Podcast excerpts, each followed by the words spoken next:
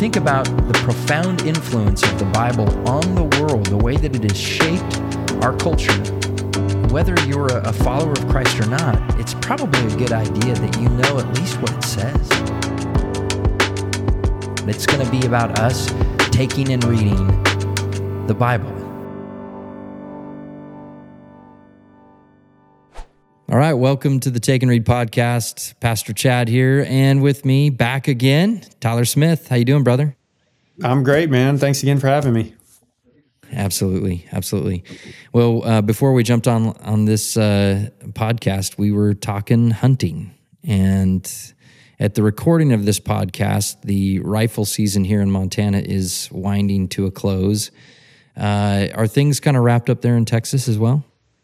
No, they are not. They start the first Saturday of November, and then it goes all the way till about the, the uh, first week of January.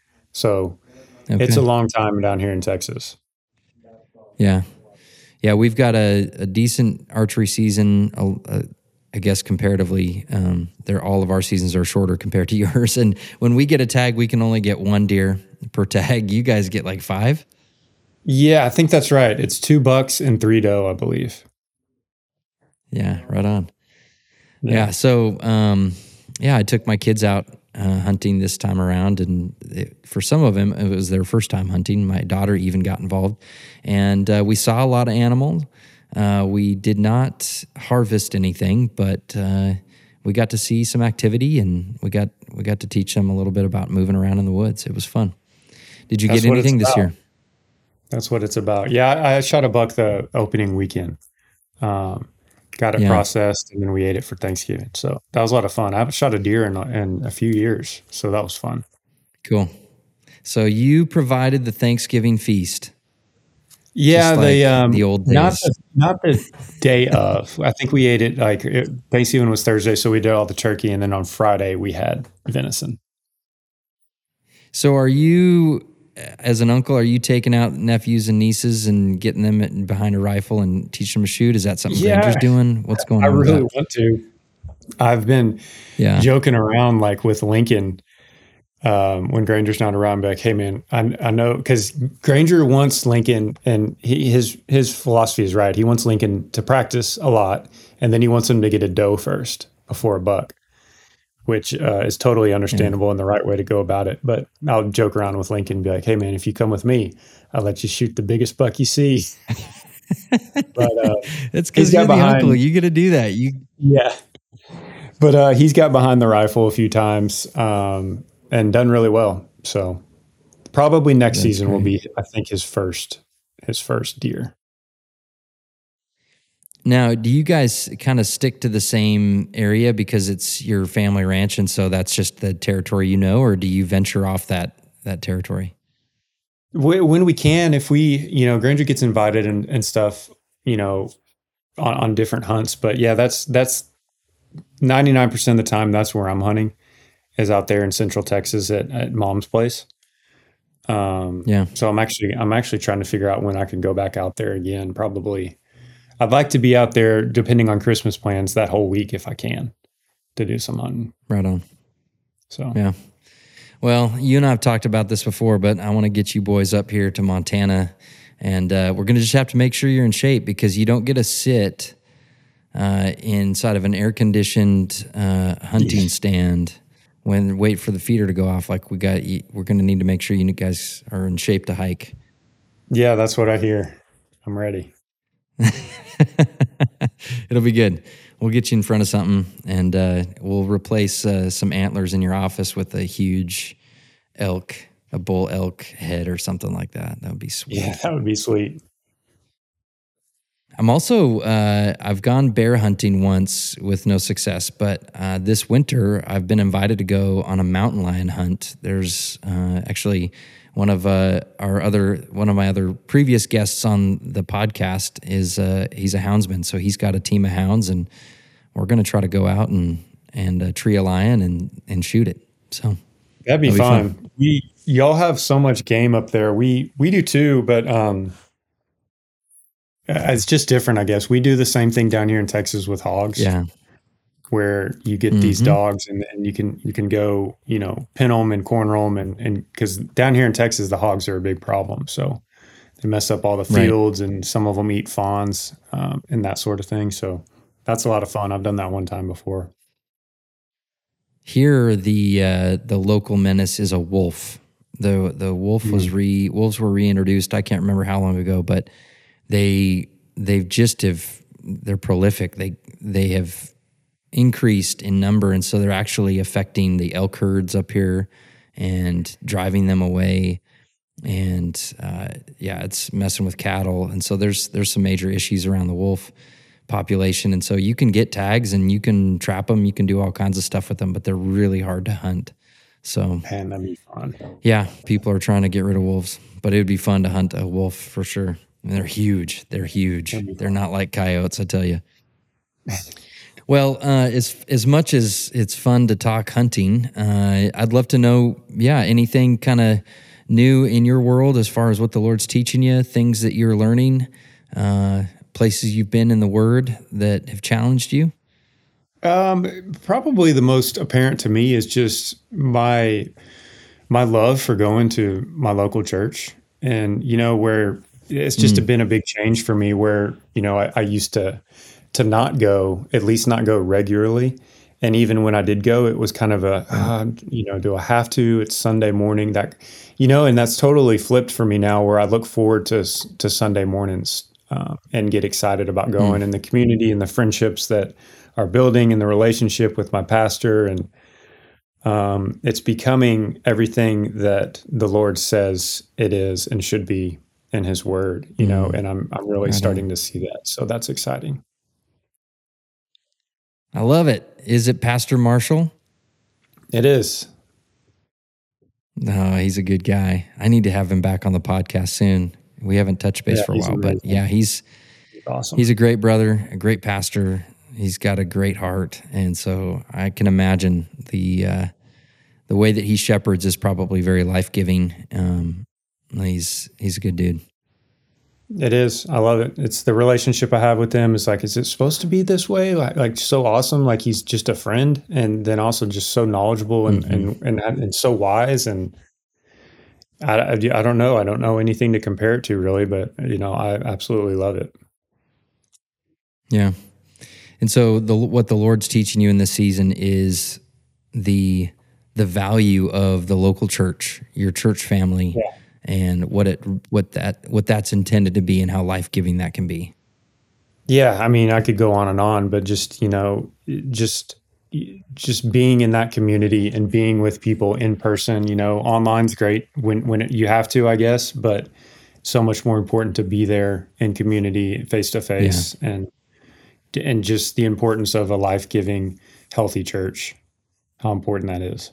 Yeah, it's it's interesting. I don't I mean I don't know if this is the place to talk about it, but I, I've often struggled with the idea of online church. I, th- I think it's valuable because there are there are many people who, uh, because of physical reasons, they can't make it to a you know a congregation. They can't make it on a Sunday morning or or whenever mm-hmm. their their church family meets.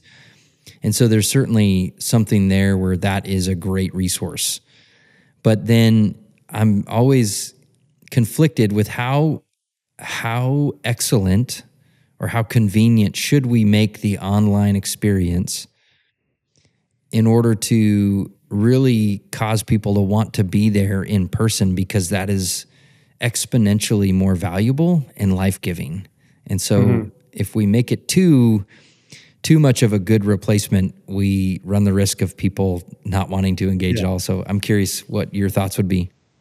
Yeah, I think it's very dangerous, um, you know, because you can you can just stay in your pajamas and be like, oh, I'm just going to have breakfast and, and listen to it or watch it online. And that and if that becomes a habit, that's a bad habit to get into. And to be honest, I don't even think our church has online. I could be wrong, and, and mm. it could be something, but I'm pretty sure we don't. And I, again, it's just the... The community, um, how important it is. Like, I know that there's somebody that, like you you mentioned, if you can't physically come, you know, th- then maybe online can be beneficial. But I know that there is somebody that can't come t- to our church, and we have somebody, another member that goes to pick them up every Sunday morning and brings them. to mm-hmm. the service.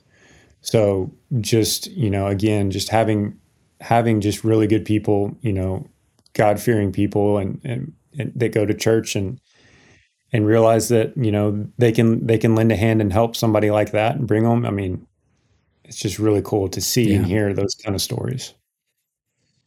Yeah, it's powerful, and it's a blessing for both parties. The person that's being picked up experiences a certain expression of love, and the person that gets to serve in that way receives a particular blessing, I think, that you don't get if you don't serve. And so I think you're right. right. There's, it's complex, but it's it's awesome, this local church thing. And so I'm encouraged to hear that that's something that is really developing for you. Um, and I hope that folks listening would would maybe uh, maybe be curious based on your experience and go try it for themselves. I think that would be good.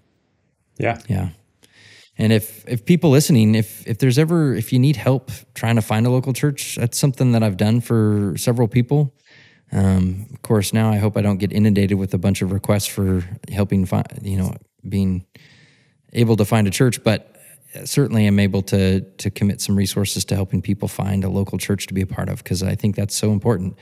And for some people, they don't live near a healthy church, and so it may involve a commute, and and I get that, but again, the sacrifice is worth it. Whenever you are asked or expected to sacrifice, that's something we see early on in the book of Acts. We saw the local church sacrificing uh, and putting aside their own preferences in order to be a unified body of believers, and the blessing that came with it.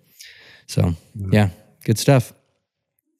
Well, uh, we came together on this podcast to take and read the Word of God. So let's, we're going to do that now. Uh, we did pray before we got onto this podcast, which I think is is crucial when you're beginning to read the Word, uh, to consult the author, to talk to the Lord and ask for insight. And we did that. And then just to kind of, Tyler, to catch you up, uh, what we have been talking about in recent episodes has really been the journey of Saul, who will become Paul, and his conversion experience. So we've been taking a look at the various things that have happened uh, in his coming to Christ, and how he was led to Christ and his immediate response. And we see that, you know, he is somebody who is extremely zealous for the Lord, and so much so that he thought that Christians were were the ones that were the enemy of God, that were distorting the truth. And so he was ready to wipe them off the planet. And he was given orders from the high priests and given uh, kind of complete authority to go to Damascus and gather up the believers there and imprison them and do whatever he needed to do to, to deter them. And on his way there, he meets Jesus Christ. He uh, Jesus appears to him, and he is blinded physically, but in that moment, he is spiritually given sight. Where he was spiritually blind, he is now spiritually able to see, and is made physically blind as a part of this process that God is teaching him something. And so he he goes, and, and that is a pretty impactful experience, and it's several days before his sight returns, and a faithful messenger, Ananias, comes to him and gives him a message from the Lord that this is what his task is to be. So then Saul returns to Jerusalem and is... although they were reluctant at first, because they're like, you're telling me this Saul guy who's kind of been trying to kill us all, he wants to come and join us.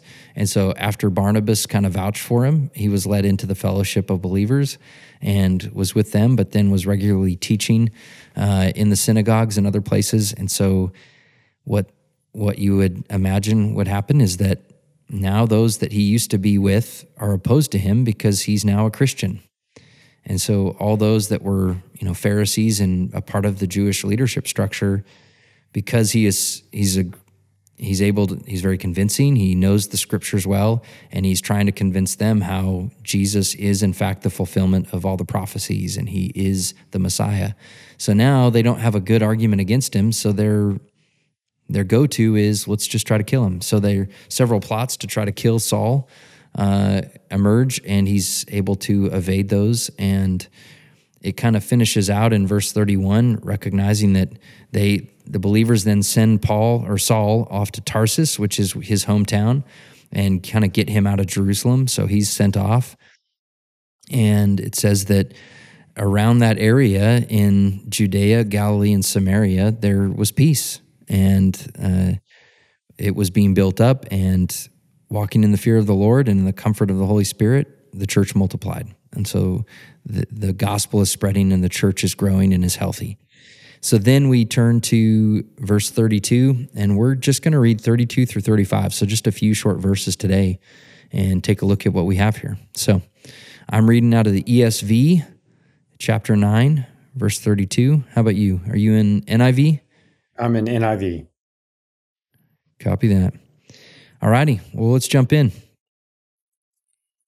Now, as Peter went here and there among them all, he came down also to the saints who lived in Lydda, and there he found a man named Aeneas, bedridden for eight years, who was paralyzed. And Peter said to him, "Aeneas, Jesus Christ heals you. Rise, make your bed." And immediately he rose, and all the residents of Lydda and Sharon saw him, and they turned to the Lord. We're just going to stop there. We could go on, and there's a, another account of an amazing healing happening, but I just want to stop with this one. Uh, so in the, the narrative of Acts, the attention turns away from Paul and back to Peter, and it says that Peter's going around here and there, and he went off to this region called uh, Lydda, and he found a man named Aeneas, bedridden for eight years, paralyzed, and in the name of Jesus Christ, he heals him. The man rises, walks, and everyone there is turned to the Lord. So it seems pretty straightforward. It seems pretty simple, but I think there's probably a lot to unpack here. So as you read that, um, you know, we understand Peter, we understand Aeneas, uh, and his situation. Uh, is there anything else that you see in this passage that you would kind of wonder, what's that about? What kind of explaining needs to happen there? No, um, I'm trying to. Uh, nothing. I mean, it seems pretty straightforward to me. I mean, it seems very, you know, two things come to mind: faith and action. You know, he mm. he had to have faith that what Peter was saying was true, you know, because he's been bedridden for eight years and paralyzed. So he had to have obviously a strong faith, and then with that, he had to have action to actually get up. You know, it start, starts with the faith and then the action to get up. Yeah, I'm just trying to look in the uh, the back of my Bible in one of these maps to see if I can find either of the, these locations, either Lydda or Sharon, to see where they are in proximity to Jerusalem. But the map that I have here doesn't seem to show them. Yeah, I don't know how far away it is. Huh. Anyway, you don't know where I don't know that that's as important. Where, yeah, I don't know where there's a located in relation to Jerusalem, or kind of, you know, what would have been the hub at that point. Because it seems like in the book of Acts, there's this very intentional movement of the gospel as it emanates from Jerusalem and beyond. And at the end of thirty-one, you see the church throughout Judea, Galilee, and Samaria have peace. So it seems like the persecution that was instigated by Saul has now resolved itself, and the gospel's going forward. Um, and they've been scattered by that uh, that persecution, and so the gospel's spreading through the the this you know the persecution itself because they're scattered. But here it's it's going out. So I, I'm not sure where Lydda is uh, or Sharon, but um, I don't know that those are the, the primary things to focus on in this. But as you look at this text, what are some things that you see that stand out, um, you know, in either in the life of Peter or in the attitude or kind of response of Aeneas? Um, I see faith in action. Um, faith both both on Aeneas's part and Peter's part, um, of Peter having the faith that what he's doing and saying is true and going to happen, and then Aeneas um, having the faith that what Peter is telling him is true as well. And then the action of not mm. just getting up, but immediately getting up. So that was some pretty quick faith um, that he had in what Peter was telling him. And then the action to get up and actually do it after eight years of being bedridden. Yeah, I mean, you think about that that piece right there that you just mentioned. After eight years of being bedridden, we see this earlier in the part of, in Acts uh, when Peter and John are entering the temple or the synagogue and they heal a man that was lame from birth. There is a physical side to this healing that is it's it it just inst- I guess it indicates the supernatural component and the power of Christ that. A guy that's been bedridden for eight years, the muscles that have atrophied, the nerve pathways that are no longer functioning, like there is some physical pieces to this, like pro athletes that get injured and have to relearn how to walk and have been bedridden for six months, have a ton of rehab and P T they have to do in order to have the strength to do this. And here we have a guy after eight years is immediately, like there's that word, immediately yeah. he gets up. It doesn't happen. Yeah. It's besides Jesus. It's a miracle. Uh, to, to your point, you know, we've we've all seen those stories or heard, but for somebody to be bedridden for eight years, the atrophy, you're not going to just be able to get up and just walk off unless Jesus yeah. had a part in it, yeah. like he did. So it's a miracle within a miracle. yeah. for sure. Well, and that indicates that as Peter and the others are going out, they're not just going out in word and demonstrating the, the gospel of Jesus in word. They're not just telling people, but they're showing people in word and power that Jesus is the Messiah, that Jesus is the King of the universe. And to demonstrate that or to confirm that, he has power even over our physical bodies. So when they declare him healed, uh, he's healed immediately. And so it's that, yeah, it it is accompanied by power. It's not just word. Mm. Um, yeah, you also, uh, there's a sense in which it's interesting. It says after he's healed, the, to demonstrate that he's healed, he's told to rise and uh, make your bed. Like there's this, this putting away of this location where he's been bedridden and paralyzed for eight years. And now he's to make it as though he's going to be leaving the bed for a while. And so he's leaving that behind. Uh, is Does the E S V kind of say, actually is, say make up your bed? It says rise and make your bed. Okay, mine says, N I V says get up and roll up your mat. So.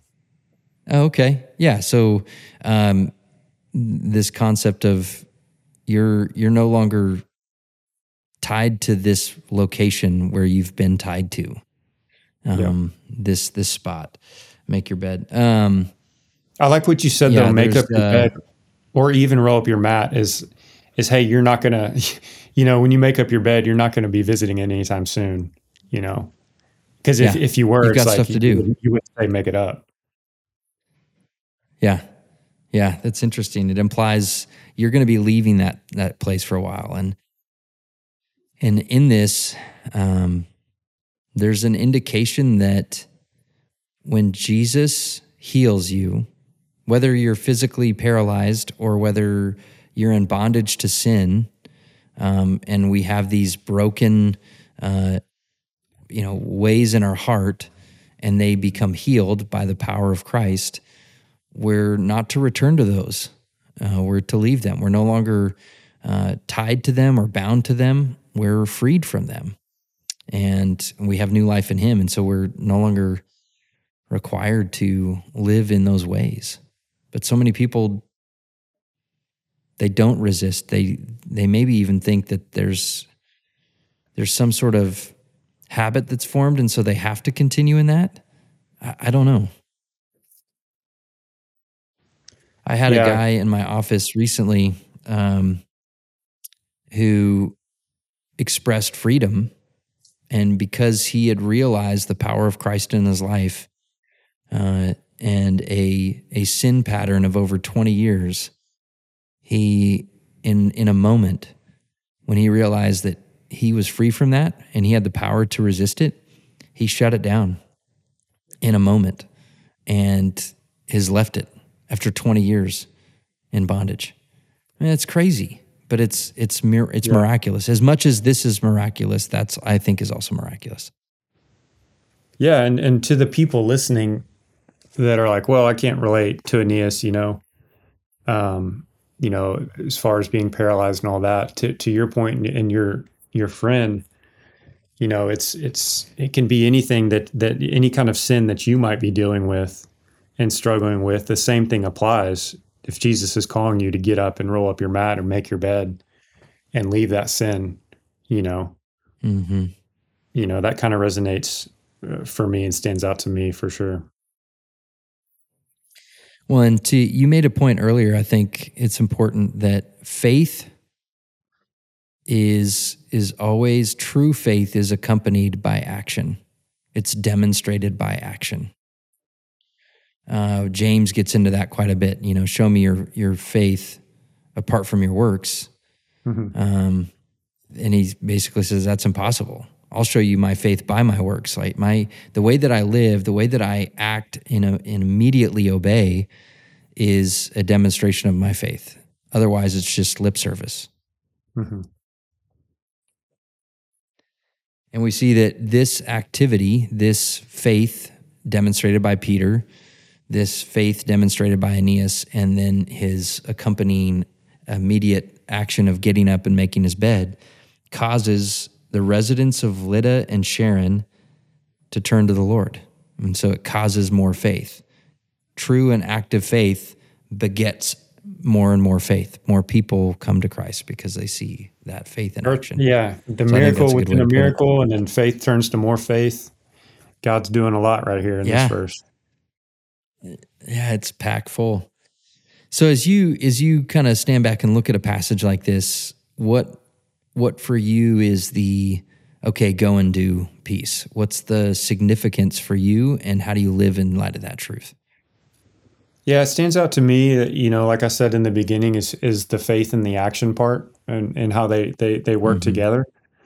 Um, but then also, you know, just the action part resonates with me. You know, get up and roll up your mat, um, get up and make, make up your bed. You know, it's what is God calling me to do, whether it's, you know, uh, you know, a sin or some sort of relationship that needs to be repaired, or, you know, what is he calling me to do that, you know, that, that he was calling Aeneas to do. Um, and, mm-hmm. and, and, and, you know, make sure that I'm listening to his call and, and being, you know, more faithful to what he wants me to do. Amen. Amen. Yeah, I think, I think like you, uh, I start to ask questions about, am I as immediately responsive when I understand what the Lord has called me to do and how to live? And sometimes I'm not. Sometimes I, there's latency in my response. It's not an immediate response.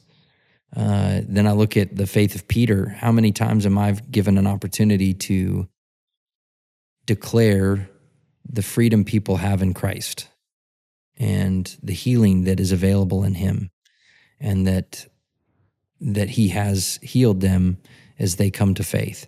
And sometimes I'm willing to to give them other advice, uh, and it's not always simply, well, Jesus is the answer. But he is always the answer. so, uh, yeah, that's a, it's a good reminder for sure. Well, uh, Tyler, thank you so much for taking the time uh, to take and read. Uh, if you have tuned into this and this is your first time, what you're observing is two people transformed by, by Christ and set free from Christ. Two men that have been told, you're healed, get up, make your bed. And and so we're attempting to do that on a daily basis, to follow him in obedience. And we believe this to be the very word of God, the creator of the universe. And we believe that Jesus Christ is God incarnate, the Son who came, lived, died, and physically rose again from the, the grave, and conquered death, and conquered the grave, and has set us free from sin and death. And so we have life in him. And we believe that this word is a source of life and will produce more faith in other people as we walk by faith. And And so if you have questions, if what we've said has stirred any curiosity, you can always email me at takeandreadpodcast at gmail dot com.